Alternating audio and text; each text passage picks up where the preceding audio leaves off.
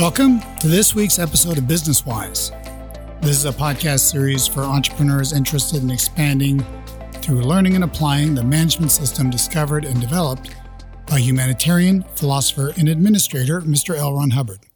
Now, last episode, I promised I would blow your mind with this episode, so let's just see how this goes. Uh, we've been dwelling on the subject of PR or public relations for the past several episodes, and we've been doing that for a couple of reasons. First of all, it is, as I'm sure you are discovering, a vital, vital subject when discussing administration and the handling of groups. And the second reason is so we could adequately cover what we're about to cover in today's episode.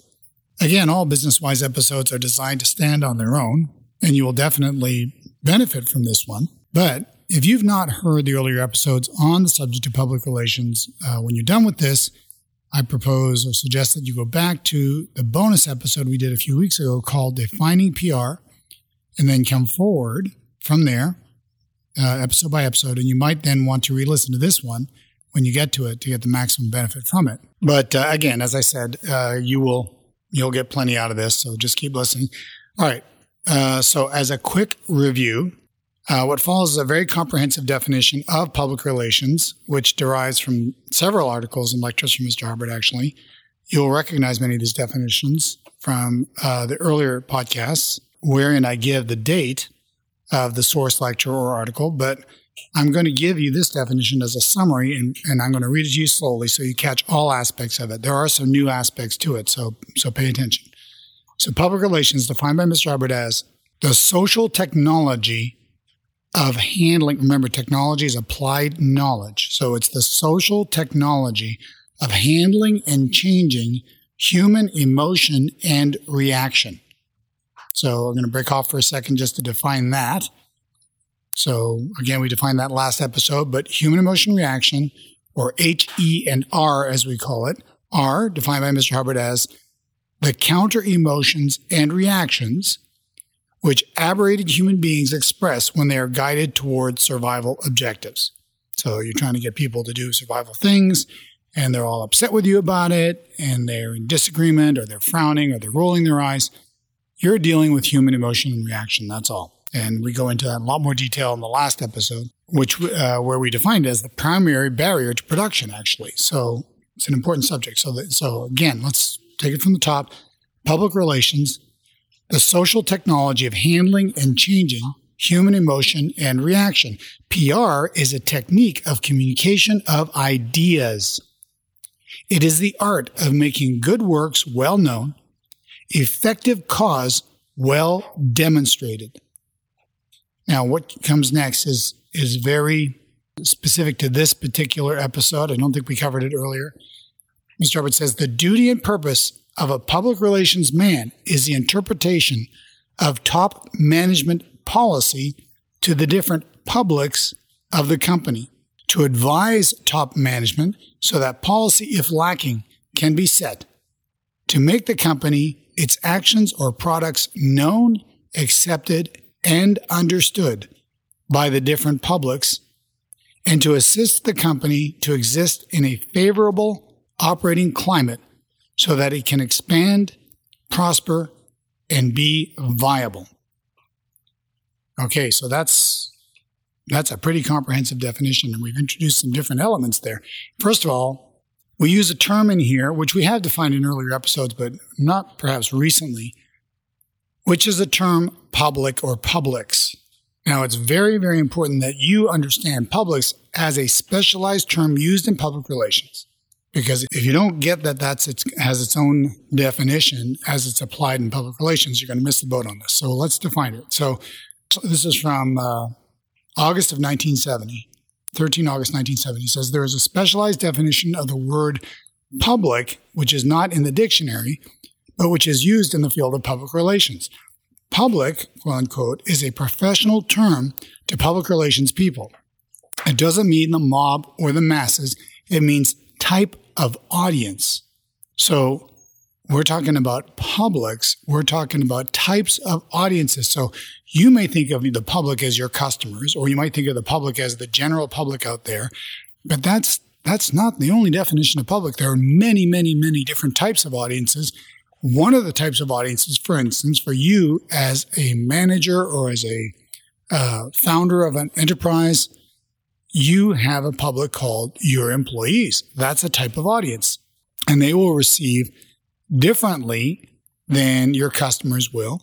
And amongst your customers, there are different publics. You have probably some of your publics are maybe older, some are younger, some are men, some are women. You can distinguish publics in many, many, many different ways, probably an infinite number of ways. And when you're talking about the broad general public, how many thousands of ways can you break up that grouping?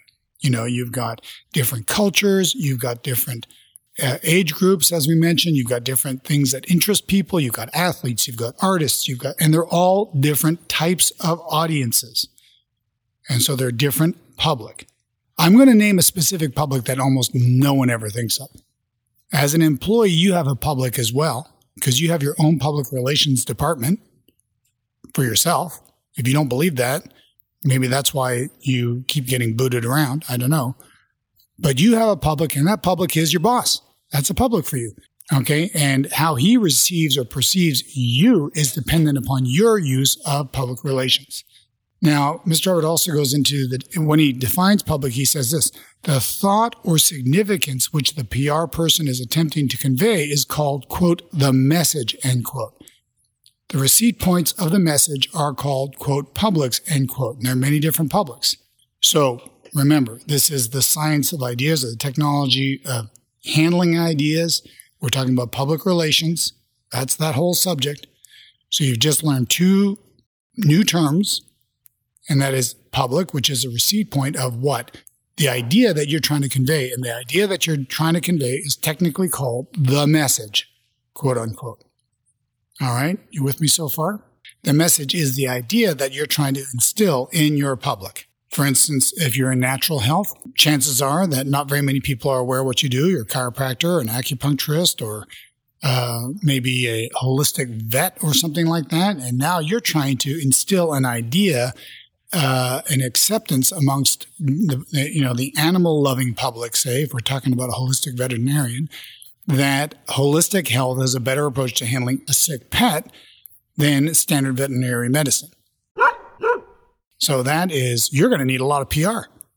Uh, you know, in certain industries, you need more PR than others because some industries already have sort of a, a PR out there uh, that has sort of been acquired over generations or last, you know, several years or what have you, uh, not necessarily uh, instilled by the enterprise itself, but more uh, perhaps by an association or the culture or the media like to push a certain message. And then you've got industries that sort of ride along with that. You know, the medical profession has, uh, you know, gone for a long, long ways on the general practitioner, you know, and the idea of using uh, medications to solve illness uh, is a very, you know, well PR'd. I mean, you see it everywhere you turn. It's, it of course has its, I'm not invalidating all medicine. I'm just saying it may not necessarily be the answer to everything, but that's certainly what a lot of people think of as the answer to everything when they're talking about health. They're thinking about go to the doctor, get a drug, or get something cut out. Then you might you have different schools of thought on the subject. You've got chiropractors who say, "No, wait a minute now. Before you start chopping, let's start uh, uh, making adjustments to diet and the structure and musculature and so forth." So there are different things, different schools of thought in this area of health. And the one that is the most broadly accepted has had the benefit of the greatest amount of public relations. Let's put it that way. So if you're now getting something started that's pretty new, pretty avant garde, uh, you're going to need this subject of public relations. Okay. We kind of digress a bit there, but I just want to make sure we're clear on this. Okay. Now, speaking of digression, I'm really going to do that now. I'm going to give you what might appear at first as a disrelated definition, but I want you to hang in there and this is all going to come together. Okay. And that is the definition of the word. Ready for this? The word is coordination. Wow, what's that got to do with PR? Hang on. Mr. Hubbard defines coordination as combining in harmonious action or combination in suitable relation for the most effective or harmonious results.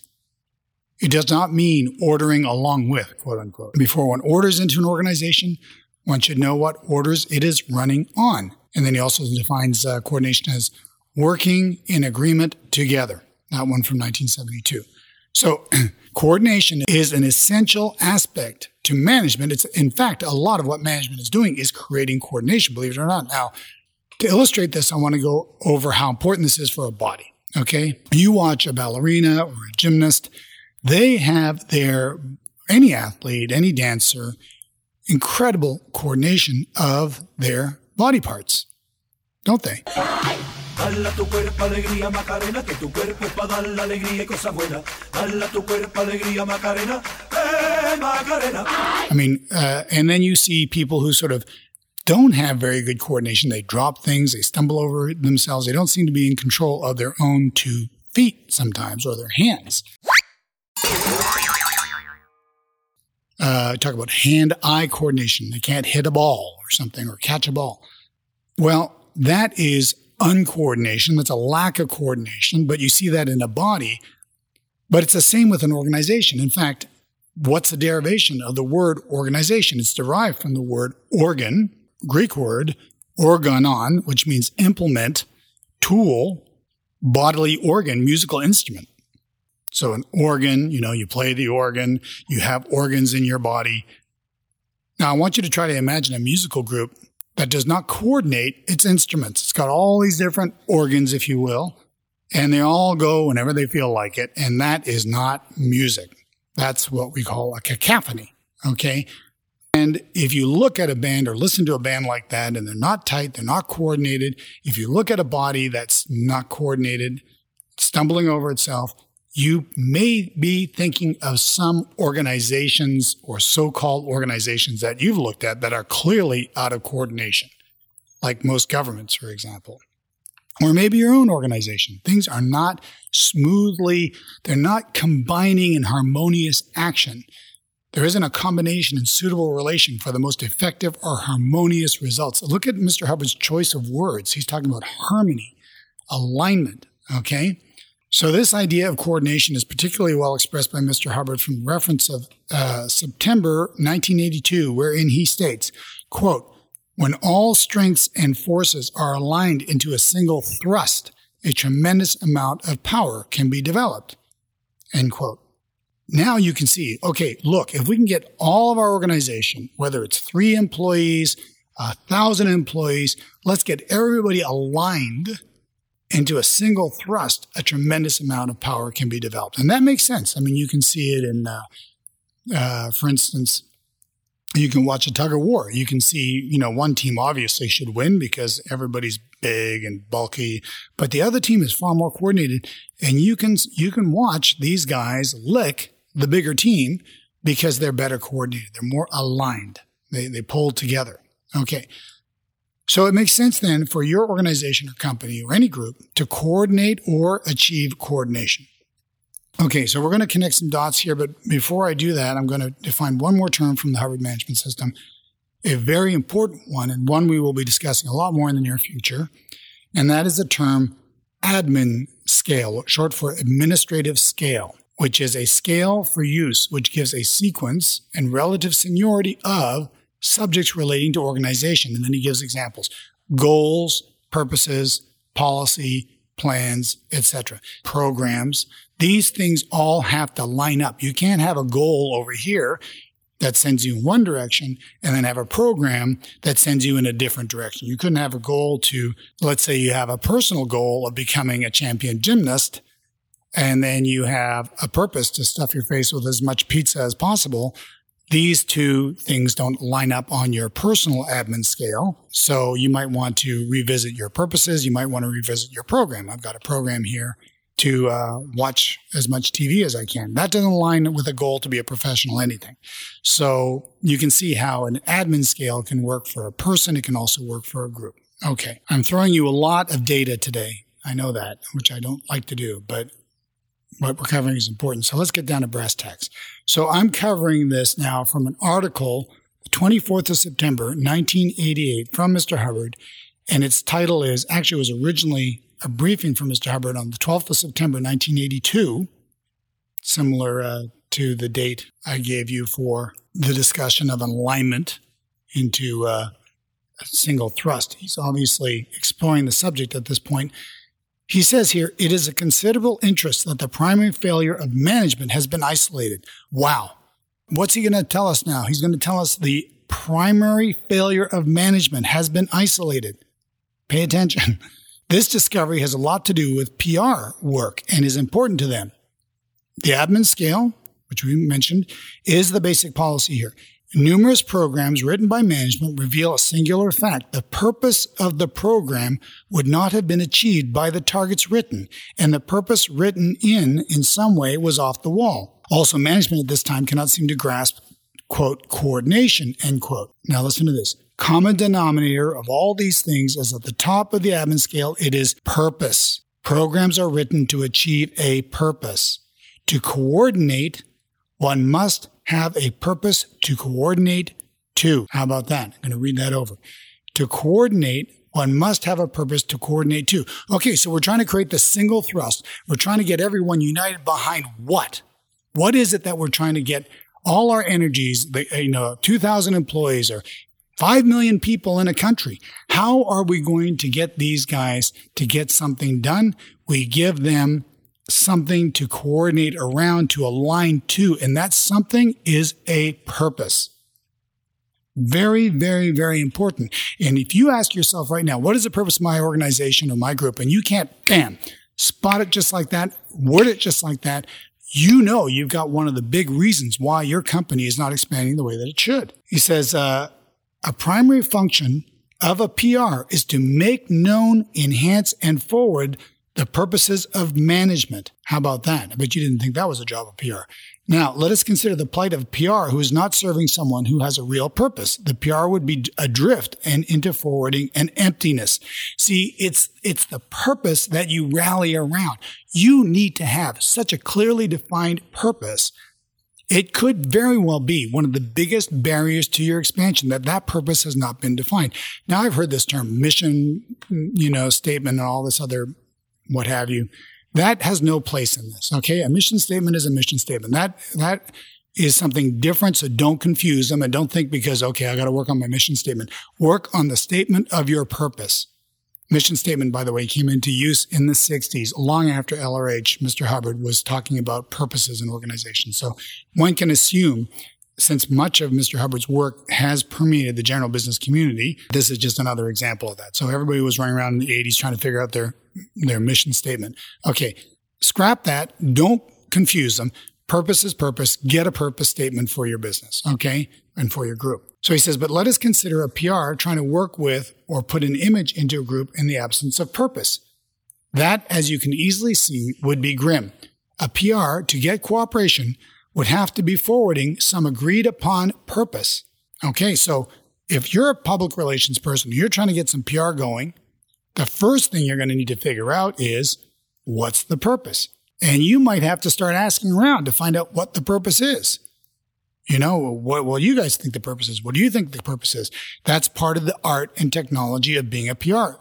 He says here, so when comes down to an overriding rule for PRs, the first step in any PR campaign is to ding in the purpose of the campaign. The words ding in are used advisedly. In other words, it was chosen carefully. We do not care if the targets from whom we are requesting cooperation have any purpose at all. So, hey, you might have a bunch of guys. Look, I know why I'm here. I just want to get well paid. Yeah, I understand that, but this is the purpose of our company. Our purpose is to rehabilitate and educate our patients so that they have achieved full knowledge and health and how to keep themselves healthy throughout their lives or something along those lines, right? You've got a statement that's a pretty clumsy wording of a purpose. You should make it very crystal clear, but nonetheless, it is a purpose. So if you have that kind of a purpose for your organization, and the guy's there with a purpose only to make a paycheck or to pass the time or to talk to the girls there or whatever it is, you can say, well, uh, we've got this purpose. You agree with that purpose, don't you? And they kind of go, well, yeah, of course I do. Well, good. Then let's get on with it.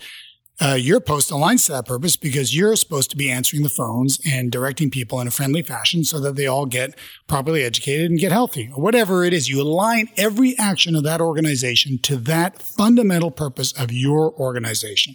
And the job of the public relations guy, whether it's you or somebody you delegate that to, is to ding in that purpose. Make everybody track with it. I mentioned uh, asking people. And one of the best things to do in terms of establishing your statement of your purpose is to survey people. We did a whole, you can look for the earlier episode on surveys. Vital, vital piece of uh, Hubbard management. I think that's back in volume one, quite, quite early on. But Mr. Hubbard says a survey finds what buttons a group has, what they will accept. One can also survey trial purpose to find out what communicates. But one is not limited by what a group accepts. Most groups are far below purposes. So, you know, they may not have any reality of a purpose, but as you survey around, you go, well, first of all, you want to talk to yourself. You want to get your own purpose. Why did I create this organization? But your statement of a purpose may not rally your troops. So that's why you want to survey. What do you think the purpose of the, our group is? What do you think the purpose of our organization is? Ask your customers. What do you see? What brings you here? What do you see about us that's different? Uh, how would you describe the purpose of our organization? You want to survey for purposes and you want to do some tweaking and get this right so that you say our purpose is to provide safe and appropriate transportation to all of our customers. You could say that might be the purpose of a used car lot, you know, safe, economical transportation that satisfies the needs of the customer, something along those lines. That's our purpose. You can check it out with people, say, well, yeah, no, I think it's more or less to, aren't we just trying to get as much money for these pieces of junk around here as we can? No, that's not our purpose. If you're operating off that purpose, Mr. Salesman, you're going to be very bad for this company. You know, what kind of a purpose would you like to see for a used car lot? I'd like to see guys who, you know, are honest and, you know, truthful about things and really assess the needs of the customer. Great. So that's, you know, let's say our purpose is somewhere along those lines, you know, to be uh, truthful and informative with our customers and make sure they get the right vehicle for their needs at a price that is reasonable. That's not a bad statement for a used car lot, probably a used car lot that was operating on a purpose like that, where every employee is working on that purpose and is tracking with that purpose, that's been dinged in. Even if they're a crook, but they get they get this particular purpose dinged in, they wouldn't even think about it because they know if they do that, they're operating off that team purpose line. And suddenly you've got a bunch of criminals maybe that are actually pulling together, as has happened before. You know, you can get a, a galvanizing purpose that can make uh, dishonest men, you know, honest, at least with respect to that particular group. They wouldn't think of betraying it. It's happened before. You know, Mr. Hubbard talks about commanding ships where, you know, many of these guys had records when they came aboard, you know, when they, during the Second World War, they were getting guys out of prisons and putting them on deck. You know, how do you get that kind of a group to pull together? He's telling you how with PR and purpose. Now I'm going to give you this punchline, okay, which is such a beautiful statement. I love this statement. And I want you to learn this thoroughly. And, and I'm just as this is an invitation to learn a lot more about the subject, but listen to this. Mr. Hubbard says a PR skilled in the developing and handling of purposes can get almost anything moving. It can be the quote, long enough lever to move the world, end quote. How about that? You ever look at this overwhelming amount of things that need to be handled in your, in your environment, in your company, in your, in your group, in society? How do we, how do we shift all that? Public relations, purpose. It's the long enough lever to move the world. And he goes on to say all PR campaigns that fail did so because they omitted this step. And those that really succeeded had great purposes behind them, well stated, and dinged in. Okay, there you go. That's the punchline. I thought you might dig that. And um, hopefully that blew your mind. I know it, it continues to blow mine every time I read it. And it does give the solution to so many things. Learn public relations, study it, and use it, and use it along with purpose, which is your first step. Let's get the PR, let's get the purpose stated that everyone can agree with, that everyone can get behind, even volunteer organizations that are notoriously slack can get behind it and get extremely busy, make huge sacrifices for purposes that they believe in, with or without recompense or reward. Think about all the people that sacrifice their lives for an idea. They have a purpose, and that purpose has been dinged in, whether it's just to, you know, defeat the Nazis or whatever it is. There's some purpose that rallies and aligns and creates this incredible single thrust. And almost anything can be achieved with that. Okay, good. Well, there you go. Uh, it's really an introduction. There's probably a lot more to learn about this, but now you know the big secret of how to move the world. Uh, thank you for listening. We will be talking again next week. If you have any successes from listening to these uh, episodes, I would appreciate comments, likes, and of course, write us at info at. Thank you for listening.